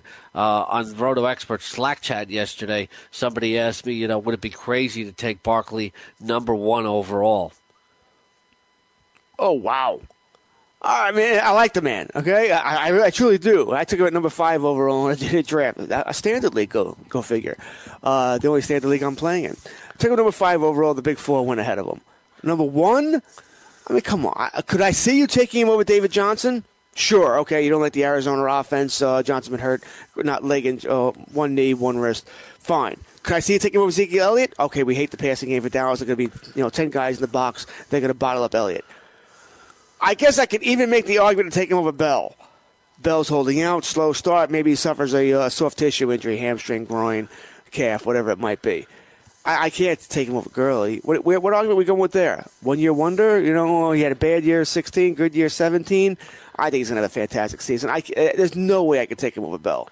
I think after that, I, I'm pro- I could probably see it. I could see it taking. I'm not taking him over Bella Gurley. I just can't do it. Plus, he's got the hamstring injury, which, granted, I think will be fine for week one. But those things tend to creep up at times where maybe he doesn't recover for most of September. He plays, but he's not quite the same Barkley. So uh, no, you want to do it? Hey, you go ahead. But uh, uh, there's no way I can really justify that. I think three is the earliest you'll get me, but I have him at five. And you make an interesting point, though, you know, not to stray off this game too much, but you talk about uh, defenses, you know, bringing up the safety, loading the box against Ezekiel Elliott. And, you know, to me, it's like when teams did that against Adrian Peterson, it didn't matter, but did do become some concerns, though. Does that make you worry about more with injury with Elliott? But also, it gives Elliott the opportunity to catch more passes. I don't think he's ever going to be in that range, uh, you know, where he's like a Le'Veon Bell or a David Johnson. But uh, you know, do you worry more about injury? And you know they're gonna they're gonna work him a lot also in the passing game more than they did in the past. But I, I don't think he catches more than sixty passes. Oh no, neither do I. I agree. I think they will work him in more, but you know, Dallas, Jason Garrett, they're not the most creative of coaches. You know, when, when Dez Bryant went over his little titter, uh, titter, Twitter rant a few weeks ago, you like that, huh? Titter could be a, could be a new Yeah, service for very, you. Uh, very, very interesting slip of the tongue there. when he went on, Pornographic uh, when Dez Bryant version went- of social media. That's where I'm going. Yeah, it's a little titter service. Yeah. Here. Uh, Yeah, I was oh, almost going to say. All right, before we get uh, way off here, um, with Dez Bryant, when he went off on his little uh, tirade, now he he shouldn't have said what he said because I think that hurt him as far as getting on a new team. Well, Now he's bringing up locker room stuff and stuff like that. But he wasn't all wrong either. You know, Dallas never moved him around. Could never find out a way to get him. Now we're going to assume they do this with Ezekiel Elliott. Are they really going to incorporate him more in the passing game? You know, and uh, one thing about Elliott, he's very good at picking up the blitz on third down, you know, in passing situations. So that that keeps him in there, but it means he's not running routes at that time because they need him to do that. I, I just wonder if Dallas in a lot of third and longs, which they might be, because if I'm a defensive coordinator, it's eight men in the box. Until Allen Hurns, Beasley, Terrance Williams, Michael Gallup, you know, maybe Drew Pearson's coming out of retirement, until one of these guys proves they can uh, you know, beat me deep. I'm eight men in the box. I'm stopping Zeke. I'm stopping Zeke. Someone else. I'm doing the Bill Belichick. I'm taking away your best weapon. Beat me with somebody else. And they don't have a second best weapon. They just don't. It's a Zeke or bust. I think Dallas will run the ball uh, a truckload over and over and over again. But that's my biggest worry there. That it's going to be, uh, like I said, if I'm a defensive coordinator, Scott, I'm not letting Elliott beat me. I'm not. You got to beat me with that passing game. If you if you do, hey, more power to you. You you worked out great. And Jason Garrett just ha- over and over again has not proven he can do that. That he can make adjustments. I think Dallas is going to plow into the line over and over and over again, and it's uh, they're going to have some issues here. 844-843-6879, the number to call. That's 844-843-6879. Uh, also a question we have from Chris. What if you have Barkley and David Johnson in a dynasty league? Well, well what are you worried about? God bless you. Yeah. You have Barkley and David Johnson. Oh, that's terrible. Oh, Yeah, we feel bad for what do you want me to say? Any, yeah. Anyway, um, uh, on the Lions side of the ball, you know, this is going to be a much more physical team this year. Uh, Johnson with an impressive uh, see preseason opener. You look for them to continue this, and I think Kenny Golladay takes more of a step forward in the offense this year. It's uh, I think that might cut into the production of Marvin Jones more than anybody here. Is somebody going to merge at tight end? You know, Luke Wilson had his moments in Seattle, but you know Russell Wilson isn't big on throwing to the tight end as much as he is his receivers. Could Luke Wilson emerge maybe as somebody as a, as a decent tight end too here? I mean, if we're starting two tight ends, sure. Other than that, I'm not drafting Luke Wilson. He's not even in my top 20. Uh, could he emerge? Sure. I mean, he could, but it's not like Stafford's been known to throw to his tight ends a whole bunch either. Now, maybe that's because Eric Ebron was extremely disappointing and had troubles catching the ball. Maybe that's why uh, he didn't. But uh, I don't have much uh, much left for Luke Wilson. You mentioned Kenny Golladay. Uh, he's a guy I uh, I actually was kind of big on him last year. Drafted him in a few leagues. you know, fourth, once again, 14th round dartboard throw. Outside of uh, maybe two games, didn't really work out there. I do worry that this will be his year. I, when I say I worry, if you're a Marvin Jones owner or Golden Tate, uh, that this will be his year. The deep guy over the top. One thing about Tate and Jones, Tate's the PPR guy. Jones seems to be the standard guy because he catches the touchdowns. Could Golladay be the touchdown guy? Once again, big. I'm not saying he's Megatron, but he's built like Megatron. Big target go up and get the football. And Stafford you did that very well with Megatron. You wonder if that's the player they're trying to develop in, uh, the type of player they're trying to develop Golladay into. Yeah, uh, yeah look, you know they want to get better in the red zone. This team was, uh, this team was much better in the.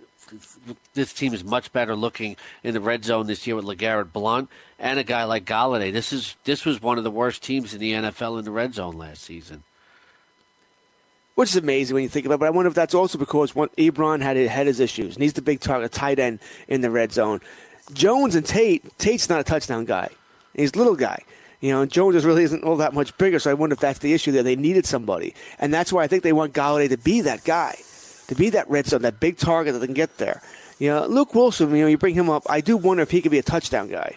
You know, not to the except of Jimmy Graham, when he has double digits. But you wonder if four to six because once again they'll have to use the big target as the one, the one thing they're missing. Maybe they'll try and run more of these balls in with LeGarrette Blount, you know, and try and power it in.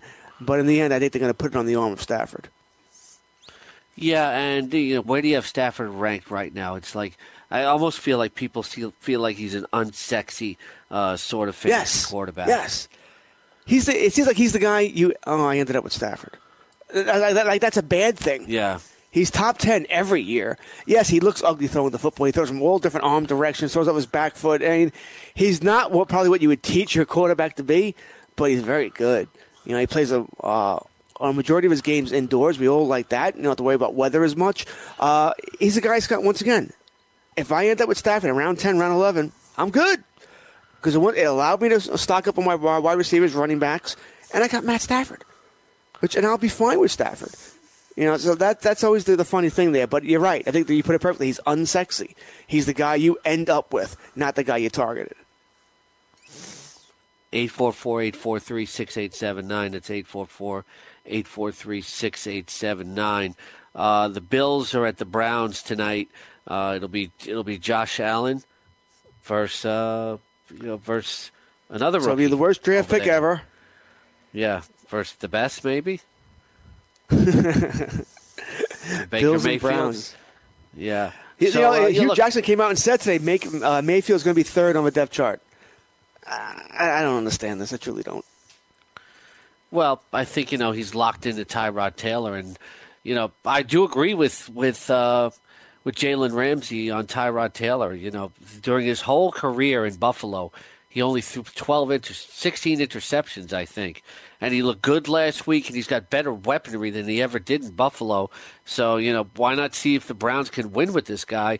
You know, I think this is about a 500 ball club here, but you know, I'm looking to see uh, how Tyrod Taylor performs again. He's got good weaponry out there. You know, reports are indicating that I think the Brown the Browns are just being careful here with Josh Gordon and going to keep him in bubble wrap uh, until until week one. And David Njoku catching two touchdown passes last week, certainly sending him into like top 10 territory in a lot of people's rankings. But I, I believe they don't have to rush Mayfield here because I think Taylor has always been a better quarterback than people is giving him credit for. Uh, Want to see another good performance from him tonight.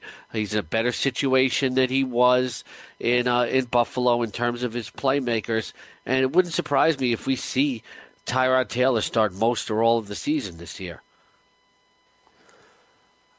I agree with most of what you said. Uh, it'd be unusual. They uh, for Tyrod Taylor to play. A, he has to play well, not great, but well, and they have to be winning. Because as soon as they start to lose games, Baker Mayfield's in there, and that's that's the biggest worry there.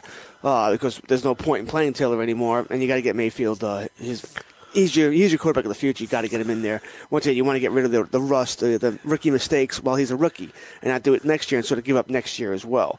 Uh, I like what the Browns have done. I mean, I, I wouldn't have drafted Mayfield. I'll be honest. I would have drafted Sam Darnold. I thought he was the best quarterback uh, in the draft, and I actually, if they, my thing, I know this is going back to the draft, but if I were the Browns and you wanted Baker Mayfield, no one had him really truly considered the number one quarterback. I had drafted Barkley number one, and you had the fourth overall pick. Maybe Mayfield's there at four. You know, Darnold was going before then, so it's really between Mayfield, you know, Rose and Allen. I would I would have rolled the dice there. That's what I would have done, just to see if I uh, could have got the best of both worlds. But that's just me. Uh, as for the Browns, you know, you got Landry. You know, and they're lining him up some on the outside now, so they're trying to be cute and move him around. I do wonder if that's because Josh Gordon's not there. You know, that'll end once, and he goes back to back to the slot once Gordon shows up. Dez Bryant had his meeting. Apparently, they're gonna they're gonna talk about things today. Maybe he signs there, maybe he doesn't. But I mean, with Gordon and if Dez signs there, Landry's almost certainly back to the slot, which is fine. You know, I have no issue with that fantasy. Uh, they're they're an interesting team. I don't think they're a playoff team. I think their upside is eight and eight, but they're certainly going to do. They're going to win more than zero games. Yeah, I think they're about a, a 500 ball club, but they might have a parade when they win the win the first game. Uh, you get your season ticket to Fantasy Glory now with the 2018 Roto Experts Exclusive Edge Fantasy Football Package. It's not just a draft kit; it's a full season package. It takes you from draft day to championship week. In-depth analysis from some of your favorite FNTSY radio experts. Go to rotoexperts.com. Use code WINNER to get 10% off on the Exclusive Edge Fantasy Football Package and set aside a spot on the mantle for that 2018 championship trophy. From the NFL to the NBA, DailyRoto.com is the place to win millions in daily fantasy. You can get the best DFS NFL coverage all season long for a price of $129.99 or dominate the entire daily fantasy sports realm with the Elite Package at $59.99 per month. If you use the promo code FNTSY, you get 10% off your Daily Roto package. Go to DailyRoto.com, pick your NFL or Elite Package, enter promo code FNTSY, and you'll be on your way to becoming the next Daily Roto millionaire.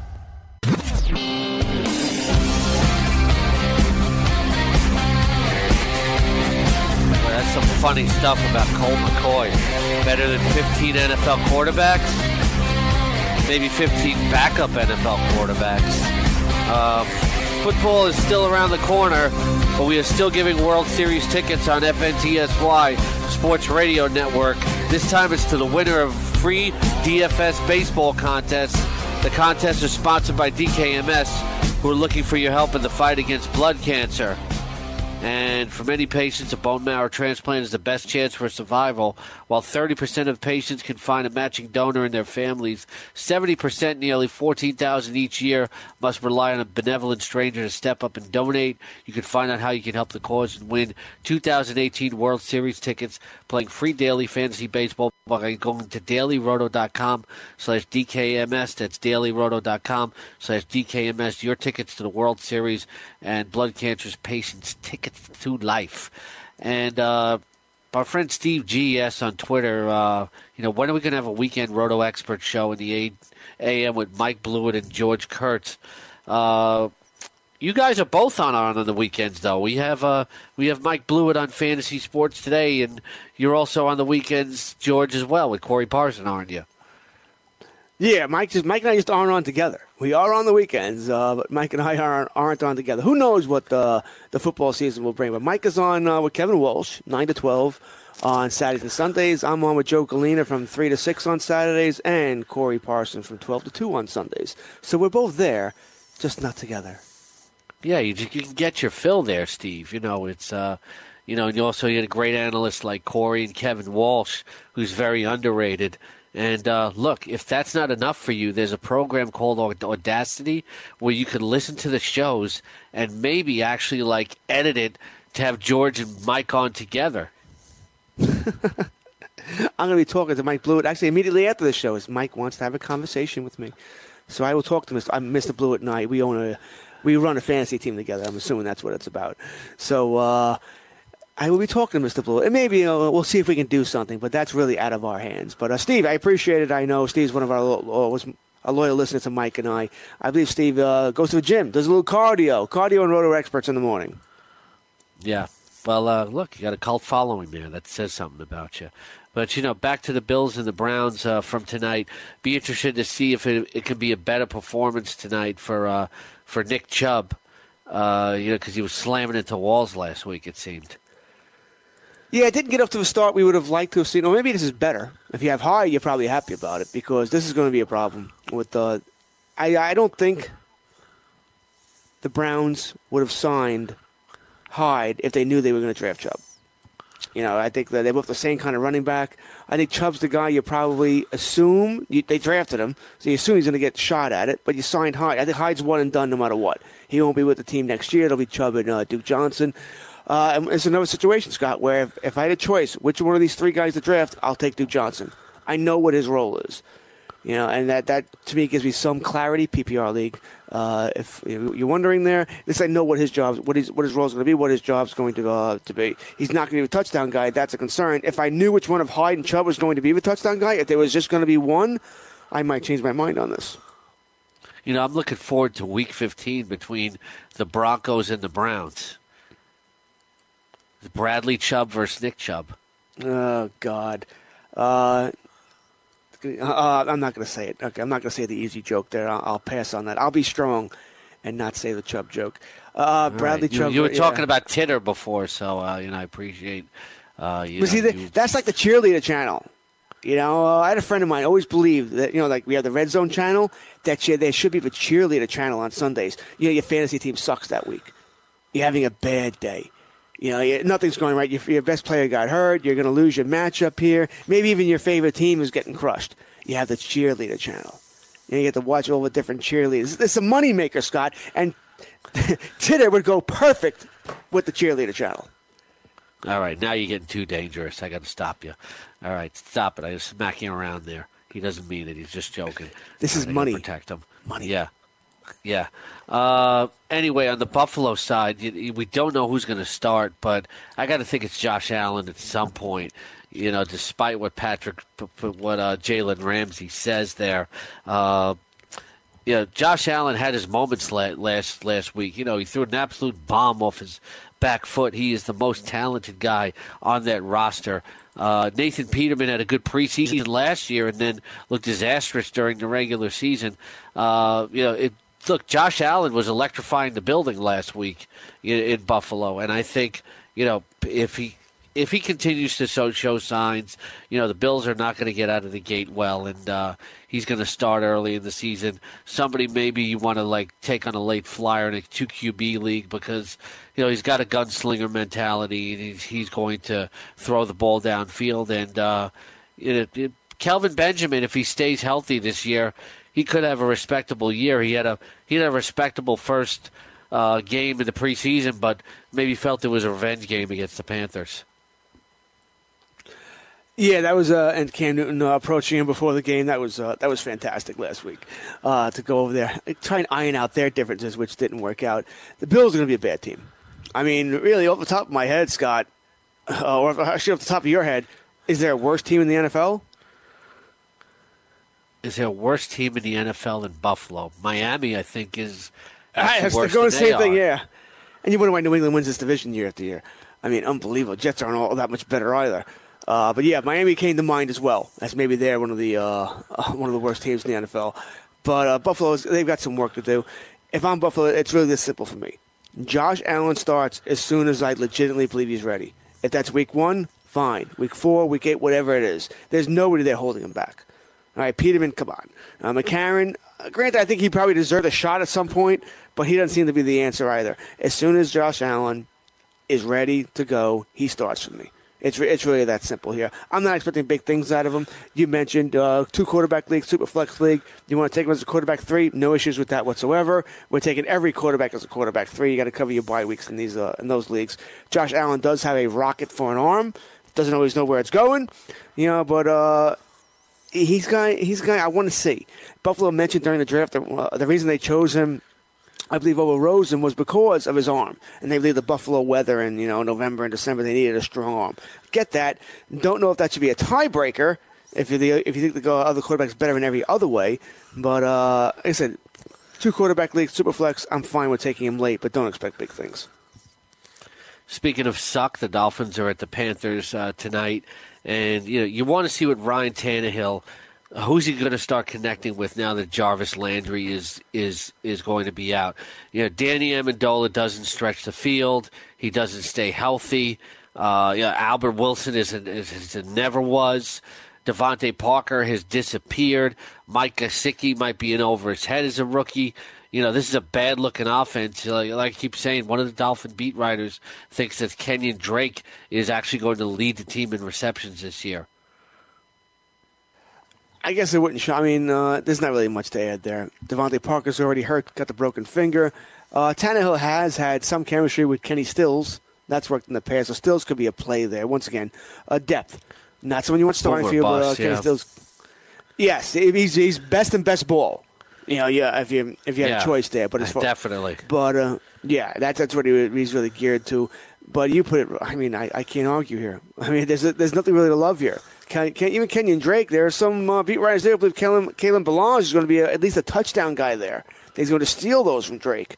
That would be incredibly annoying uh, because Drake, he's a running back too, low end running back too. And if he's not getting touchdowns though, I mean, you already mentioned this offense is going to be pretty bad. I mean, I don't know how many yards he's going to get up on the ground. Plus, Frank Gore is going to get his a certain share of touches here. Then I'm just going to forget about him. Uh, I said Drake. I have as a, I have as a running back too, Scott. But he's not someone I want to draft. He's the kind of guy where if I'm in a draft and Scott Engel took Drake, I'm like, yes, someone else made that decision for me. 'cause I don't think I really want him.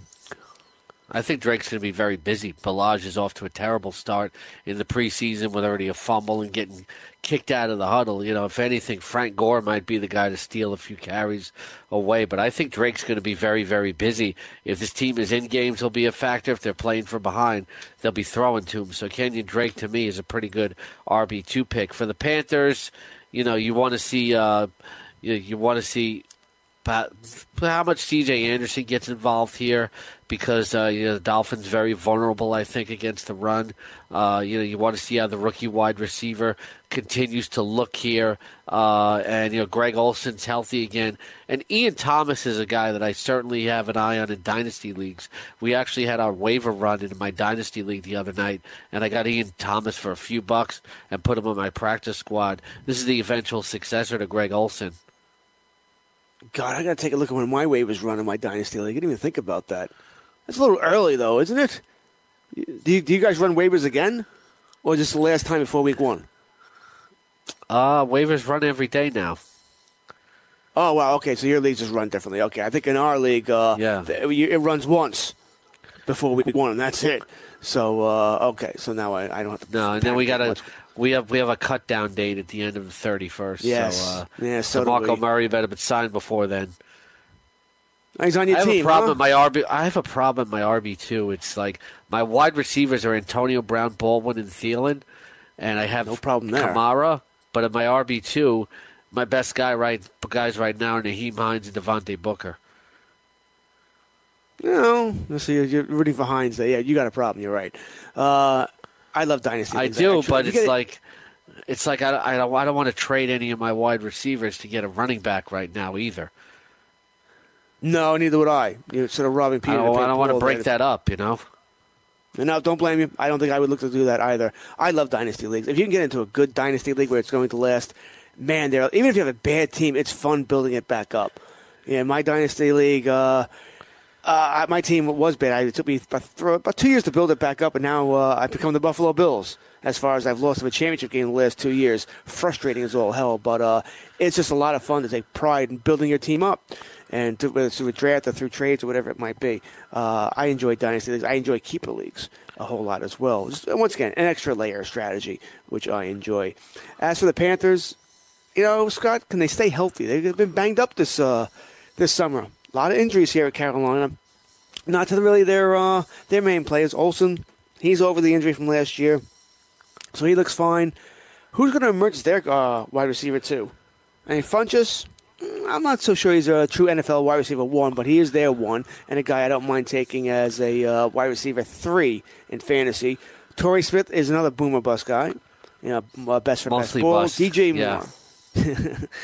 uh, yes, mostly bust. DJ Moore. Any love for DJ Moore? He could be a Jarvis Landry type eventually. He's, you know, got really good hands and makes things happen after the catch. Uh, to me, he's going to be a wide receiver five at best, though, in his rookie year. Uh, you know, kind of guy that on a third down, you know, when Newton's going his regressions, you know, some of his bigger targets are not open, that he'll definitely throw to. I would agree. Like I said I, I'm not uh, going to be taking him in any uh, leagues. I'm, uh, I'm 14th round flyer, maybe, but uh, I don't trust Newton enough. Uh, Newton, uh, his accuracy really comes into question a lot. I don't know if he can get on the ball on any kind of consistent, regular basis there. My next, uh, Christian McCaffrey, run CMC. Are you a, are you, a, Christian McCaffrey guy? Do you gravitate toward him? You stay away? I have problems with him, Scott, because once again, PPR, you know he's going to catch his balls. Norv Turner, I'm sure will do uh, get him significantly involved in the offense, but touchdowns. I think they'll be few and far between unless he's uh, you know catching that 12 yard touchdown reception. Yeah, he's not a goal line guy, even though he got one last week. That's I think that's why they acquired C.J. Anderson. But you know, I think I can see him having about eight, nine total touchdowns when you total rushing and receptions. Uh, you know, PPR though, I think there's a very high floor there. Yeah, he's a guy. Uh, I don't, I just don't see him having being on too many of my teams. He is my. I think I am at twelve or thirteen as far as uh, running back one or running back two. So uh, I'm interested, but in the end, I think he's a guy who I just I end up shying away from. And it's not just him; it's guys who aren't touchdown the touchdown guys. You know, I like guys because I think if you're a touchdown guy, your floor is raised a little bit. I know you're going to get some scores. You may not get the yards, but you're going to get some scores. And sooner or later, I just wonder with this Carolina offense, it's just going to have some issues here. If teams can cover Funchess, they're going to try and take McCaffrey away.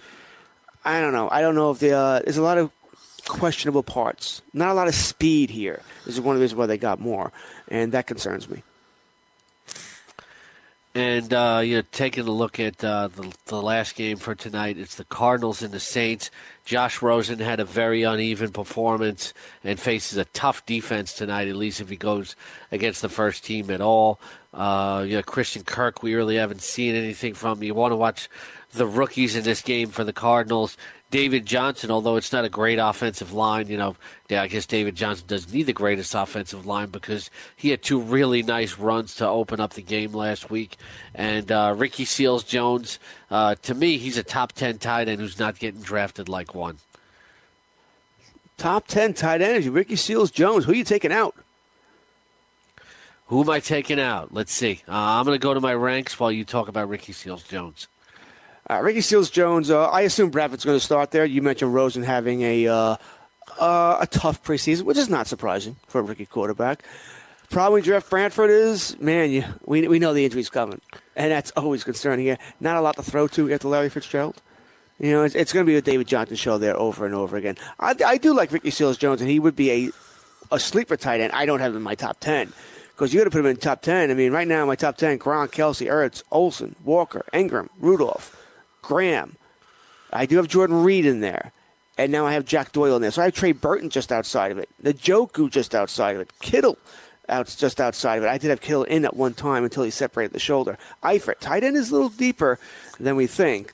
So, uh, uh, which is why I'm I'm fine waiting on a tight end. So if you have Ricky Seals Jones in there, I assume you're taking Jordan Reed out. Yeah, I'm going to go in Gronkowski, Kelce, Ertz. Uh, then after that, uh, I'd probably go Evan Engram, Greg Olsen, Jimmy Graham, uh, Delanie Walker, Kyle Rudolph, uh, then Jack Doyle, Uh, you know, I really like at uh, at number nine, and after that, you know, Seals Jones might be my tenth. Trey Yeah, Burton, I said- I- you know, Trey Burton's in a new offense, playing a more prominent role. He's probably probably my eleventh, and just, I, you know, Njoku's probably uh, going to be my twelfth, and I, I don't even know if I want Jordan Reed in my top twelve. I said I won't draft uh, Reed. I, I have at nine. I'm uh, fairly certain. I, I can't draft him. I, I, it's a shame because I love the talent, and you know if he can play 14, 16, he's going to be a top three, top five tight end. He is that kind of player, but uh, you know the injuries are coming. So uh, I don't blame I don't blame you at all for taking out of, out of your top ten. Not at all. I said I uh, I'd have a tough time drafting him. Njoku is somebody who uh, I I I don't want to say I'm targeting, but for as long as I'm going to wait on tight ends, he's going to be there in a lot of leagues.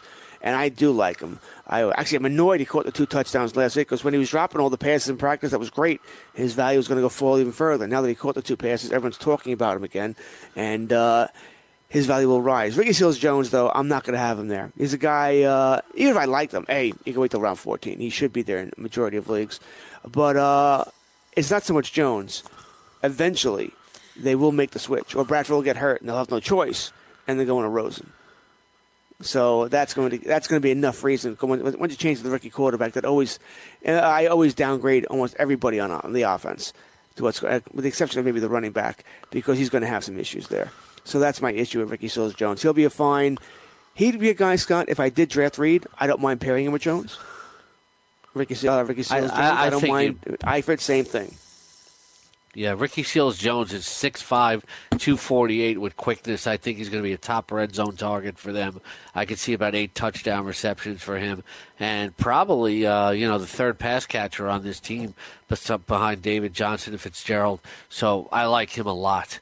Uh, on the Saints side of the ball, you know, not a whole lot to watch here, but I do want to see, you know, Cameron Meredith's still banged up. Uh, you know, I want to see how Tre'Quan Smith gets involved because I feel like Cameron and Meredith, uh, you know, we saw him get banged up last year. I don't know if he can stay healthy or not. You know, that's still a question in my mind. And Tre'Quan Smith, you know, I think, uh, you know, maybe kid of the future here. I like this rookie. Big target who knows how to shield his body from defenders, can make tough catches in traffic. I'm interested to see what kind of role Tre'Quan Smith can play this year. Yeah, because once again, get another uh, best ball guy that I, I prefer there. Meredith returned to practice. He had, uh, I don't want to say mysterious injury, but he was uh, out part of this week, and we didn't know what it was. It looks like it was related to the knee, which is somewhat concerning again that he's not quite over this. I like Cameron Meredith. I do, but I need to see this guy in the field. He's the kind of guy I would I'd want to watch in preseason.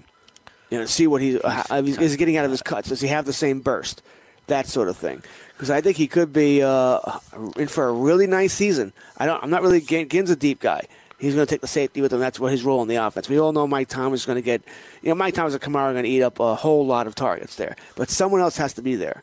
And I think Cameron Meredith could be that guy. But it's concerning that he can't stay on the field right now.